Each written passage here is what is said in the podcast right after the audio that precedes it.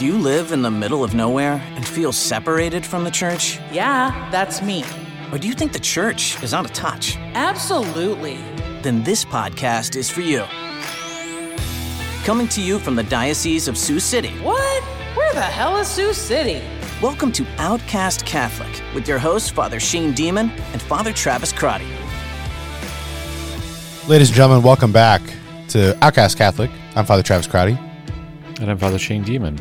And it's always good to be with all of you, our Outcast listeners. It's always fun that I get to go around the diocese and meet some of you who do listen frequently. Um, received a gift from one of our listeners recently, so thank you so much for that. You know who you are, but it's it's so good. Yeah, it's good to know that our thoughts that this ministry that we have is touching people's lives, and it's it's always it's always helpful to hear from you. So thank you for those who've who've seen me at different parishes, who've reached out, and who've made that uh, made a comment about that. Um, it's good. It's it's a weird experience of doing something over the air, and we're not sure who we're who we're, who we're meeting, right? Especially folks who are listening on the radio, folks who are listening on their podcast. Like, um, we have a hope that the Holy Spirit's at work and can bring about conversion of minds and hearts in us and in all of you as well. But yeah, thanks so much for all those who who do listen and do support us with your kind words and your support. Um, Father Shane, as we need to so frequently mention, we are still separated by many miles and technology here as we record. Um, but I am, don't worry, still thoroughly here in Sioux City, um, keeping that alive. Our connection here in the you know Upper Midwest and rural Iowa. Um, And I just need I, this. This is a little bit like particular to Sioux City folks, okay, and to folks in our diocese in Northwest Iowa.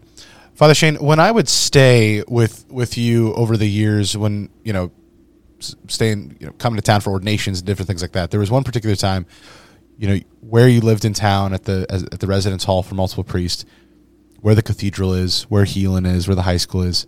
It's a it's kind of rough part of Sioux City, and as a, as a mm-hmm. as a as a native Sioux City and yourself, the near north side is it's it's the first kind of residential blocks north of downtown for those who've not been mm-hmm. here, right? And it's just there's some folks who there's a lot of folks who walk around. It's you know the cathedral property kind of sits right in between the soup soup kitchen and the warming shelter, homeless shelter. So there's just a lot of a lot of folks kind of run around, uh, a lot going on in in Sioux City. But when we talked before, you were like always telling me, no, there are nice parts. They're kind of the suburban part. There's kind of the commercial, you know, part of Lakeport Commons and all these different places. Um, the more and more I've lived here in the near north side, though, this is very localized to Sioux City, very local in particular.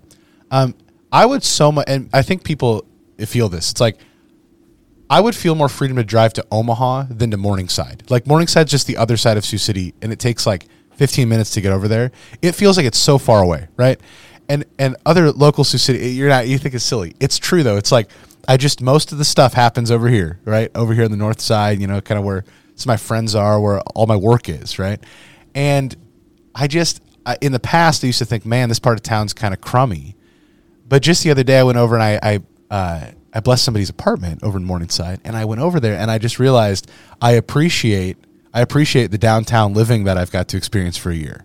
I kind of like the grittiness. I, I like the architectural variety and the ethnic diversity that's that's present here. So I just I can say you know kind of definitively in the past when I when I I don't know I kind of look down on this part of town. I'm realizing like I think this is this is my hood. Um, I'm I'm realizing it you know more and more.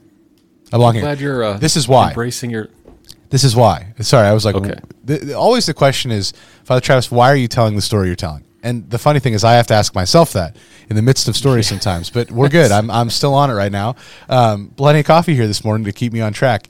Um, the other day, I walked. I was meeting a couple friends uh, for breakfast downtown, just a few blocks away, and it was nice enough outside, so I decided to walk.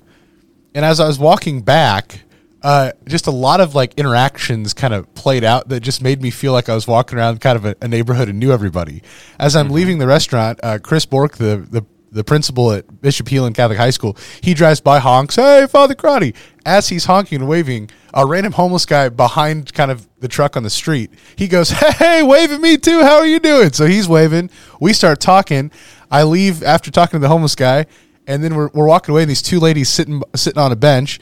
Uh, I'm wearing clerics and I had Birkenstock sandals, and she goes, It's good to see a pastor in Birkenstocks, you know? And then I'm walking a couple more blocks, and Father Peter Nguyen, one of the priests in town, he drives past and honks to I'm like, it is just Mr. Rogers' neighborhood in downtown Sioux City on this Saturday morning, you know? Just with a little, with a little uh, kind of spice to it, you know? Glad you have so many local connections there. You're nice? working the streets, Isn't that nice? Yeah. you know, shaking hands, kissing babies, meeting all the locals. That's yeah, great. That's that's me. That's that's right. Just getting out I there, think there is a. people. I think there is a real beauty to living kind of in the inner city areas. Um, there's a lot of ethnic diversity, which kind of shows you the the richness of, of immigrant communities. You said there's you know lots of different architectural styles. Uh, we all know Father Peter Pham of of our diocese, who was just recently ordained a priest.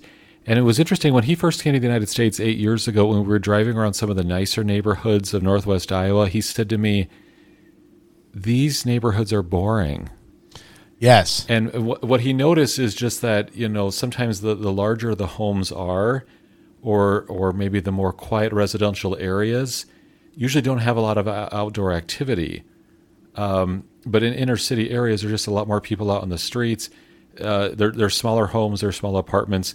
Might just kind of promote, you know, a sense of well, I got to get out of the house. Let's go meet people. Let's go hang out, see what's going on in the neighborhood. I you know I really grew to love listening to the sirens downtown in Sioux City.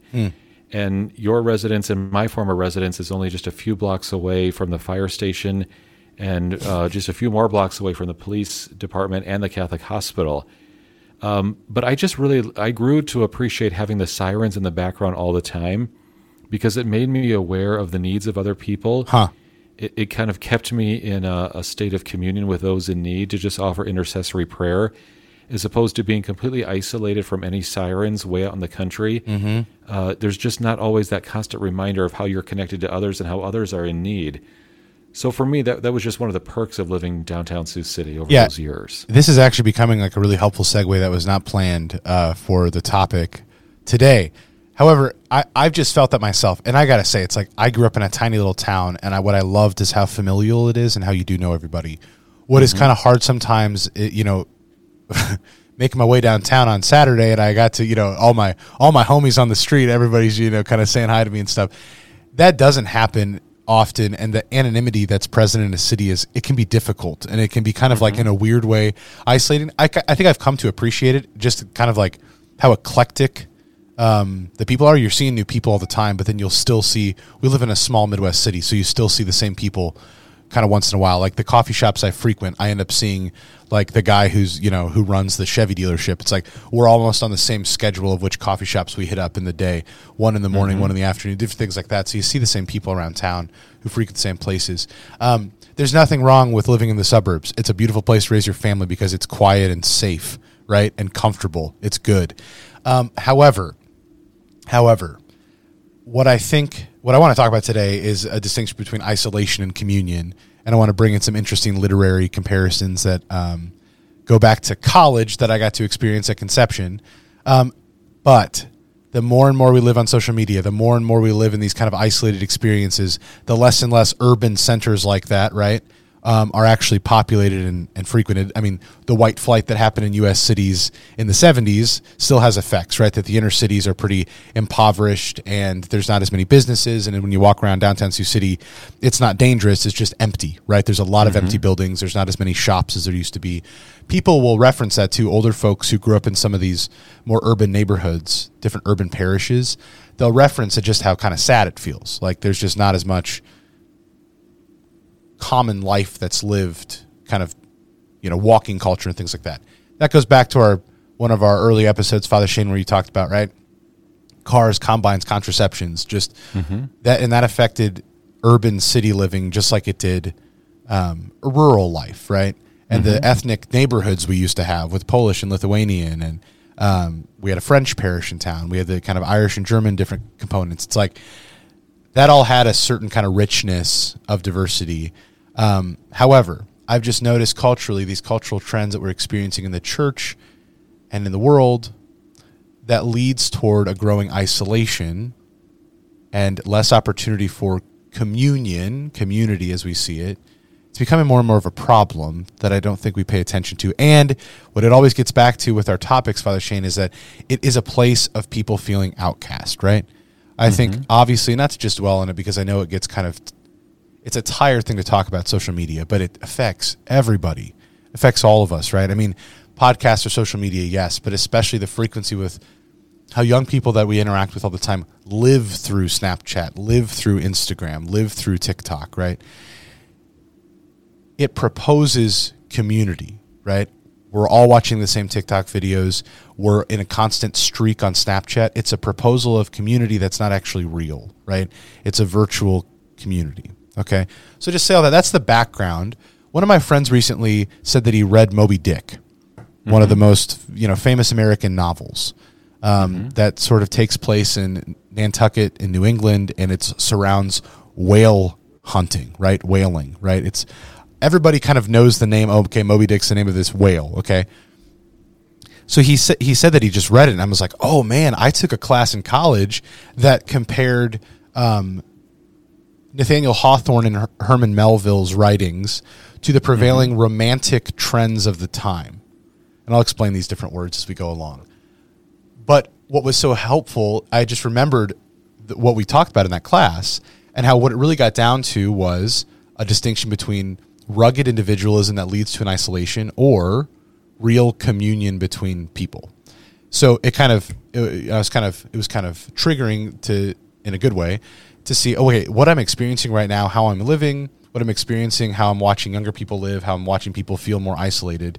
I'm like, oh, those were those themes we talked about years ago in that class. Um, and this actually really applies.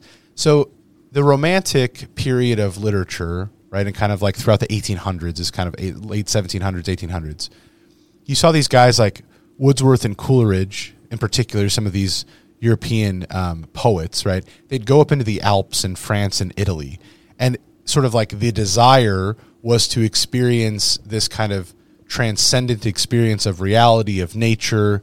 God was kind of on the side post Enlightenment, right? So it was just this, this experience of self expression. I've mentioned before, but Wordsworth's uh, definition of poetry was spontaneous emotion recollected in tranquility, right? So, like, that was the move. It was like, do whatever I can to have this kind of spontaneous rush of emotion, to be in the woods, to see the mountains, to see the sea, and then kind of recollect that in tranquility to understand myself uh, in a better way.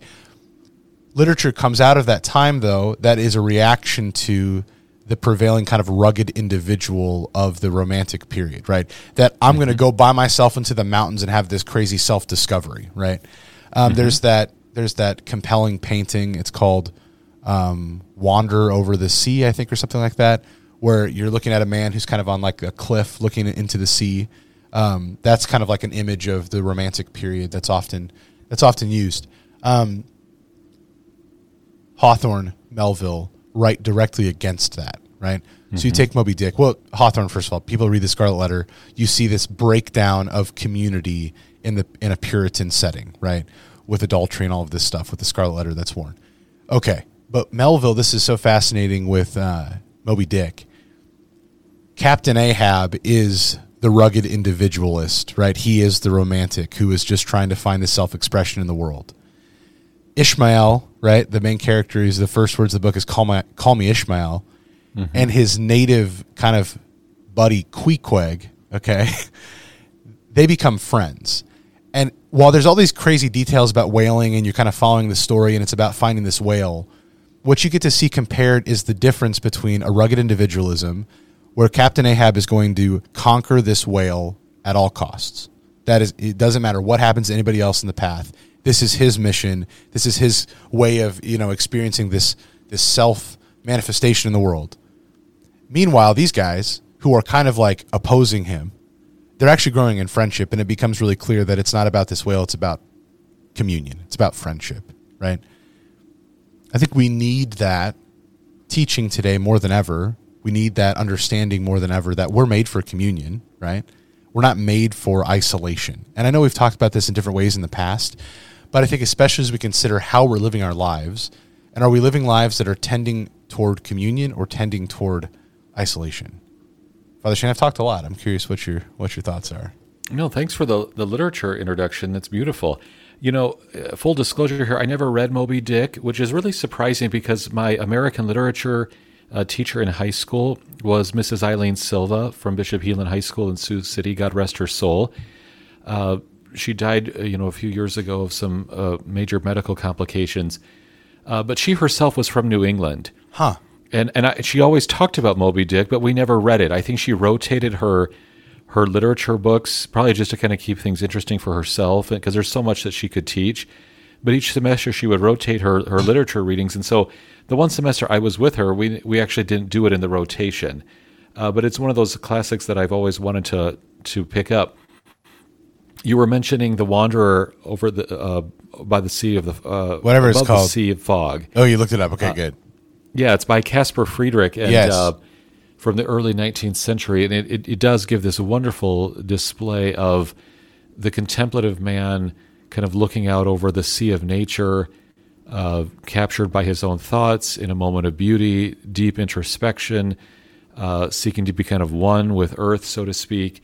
Um, but it does look kind of a bit isolating Yeah. and it doesn't really speak to what is the community element. That'd be very different than com- uh, a painting from the Baroque period, where maybe there's a whole town festival. Yes. especially like in Flemish art. You know, what are the what are the local folk doing in, in terms of an outdoor festival? You know, street parties, something like that. It's very different than this very isolated experience about you know wanting to to reflect on the internal notions of beauty.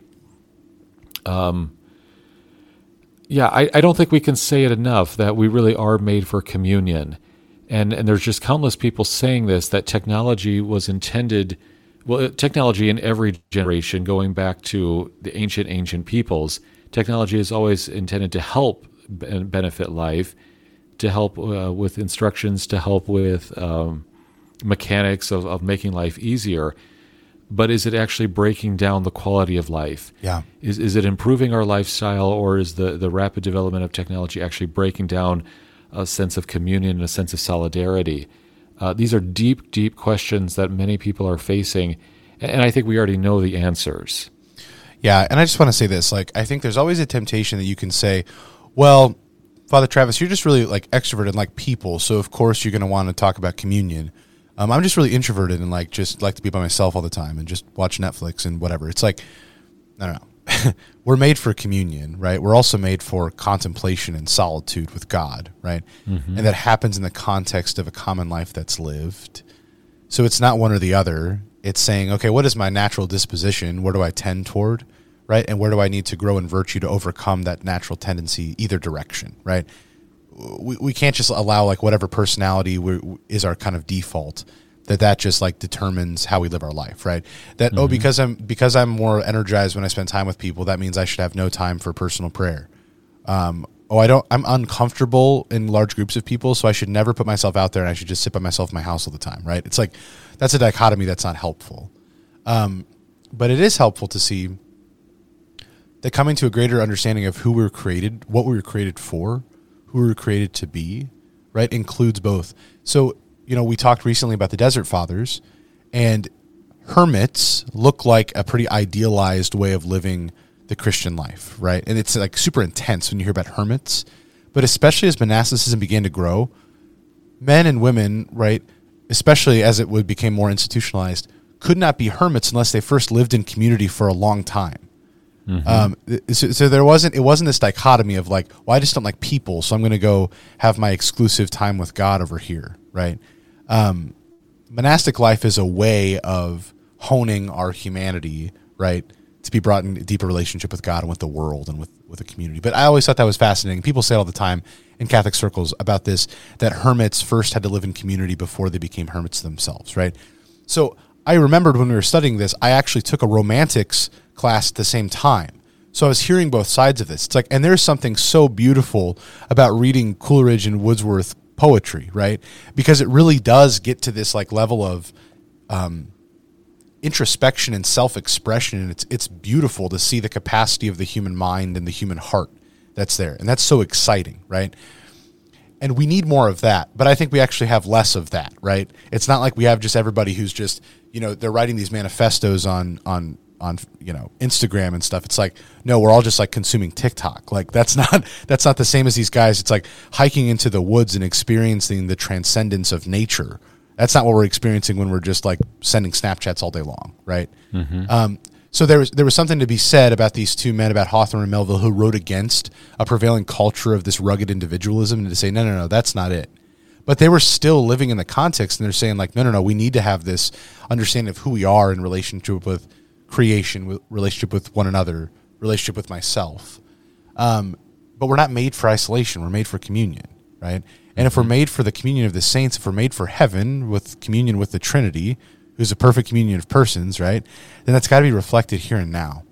Um, so I don't know. I don't know what the move is, but it's like every time we talk about parish life, every time we talk about, you know, feeling outcast, it's just like we can see the problems with isolation and we can see the problems that social media can bring about in our lives. Um, we can all talk about those problems, but can we take those like little steps? Can we take those little moves to to work toward a real place of communion? Right? It's like to know that there are probably people in your parish who are feeling very isolated from the experience of not being welcome to the community. Right? We've we've mentioned this before quite a bit. Right? To know people in your family, maybe even your own children, whatever, experiencing that isolation that happens, right? Even between spouses, right? Within presbyterates, like you and I are challenged to to to live in a, a communion of brothers, right? Um, with different friendships that are present. It's like, where am I just kind of like leaning toward this isolation, and where am I actually being invited, called into deeper communion with one another?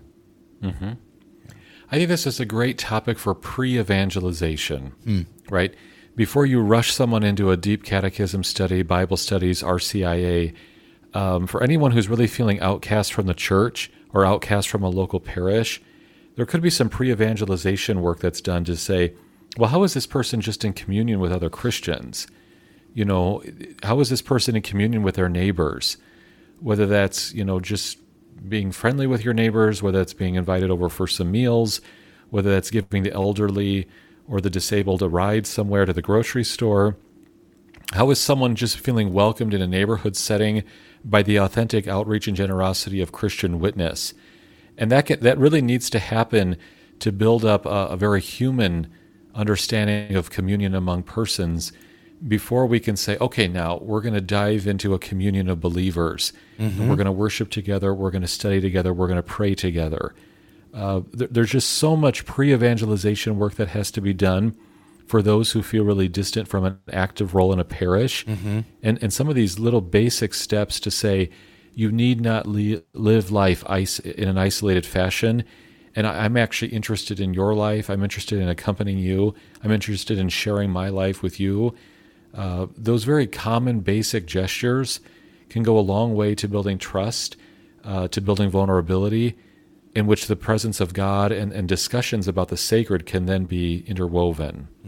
Well said, Father Shane. Thank you for hearing me out on that and hearing my random stories that I'm always excited to share about Sioux City. Friends, let's let this summer be a time of communion, coming together rather than isolation. See you soon. Thanks for tuning in. Send your questions and comments to outcastcatholic at gmail.com. Catch you next time, and God bless.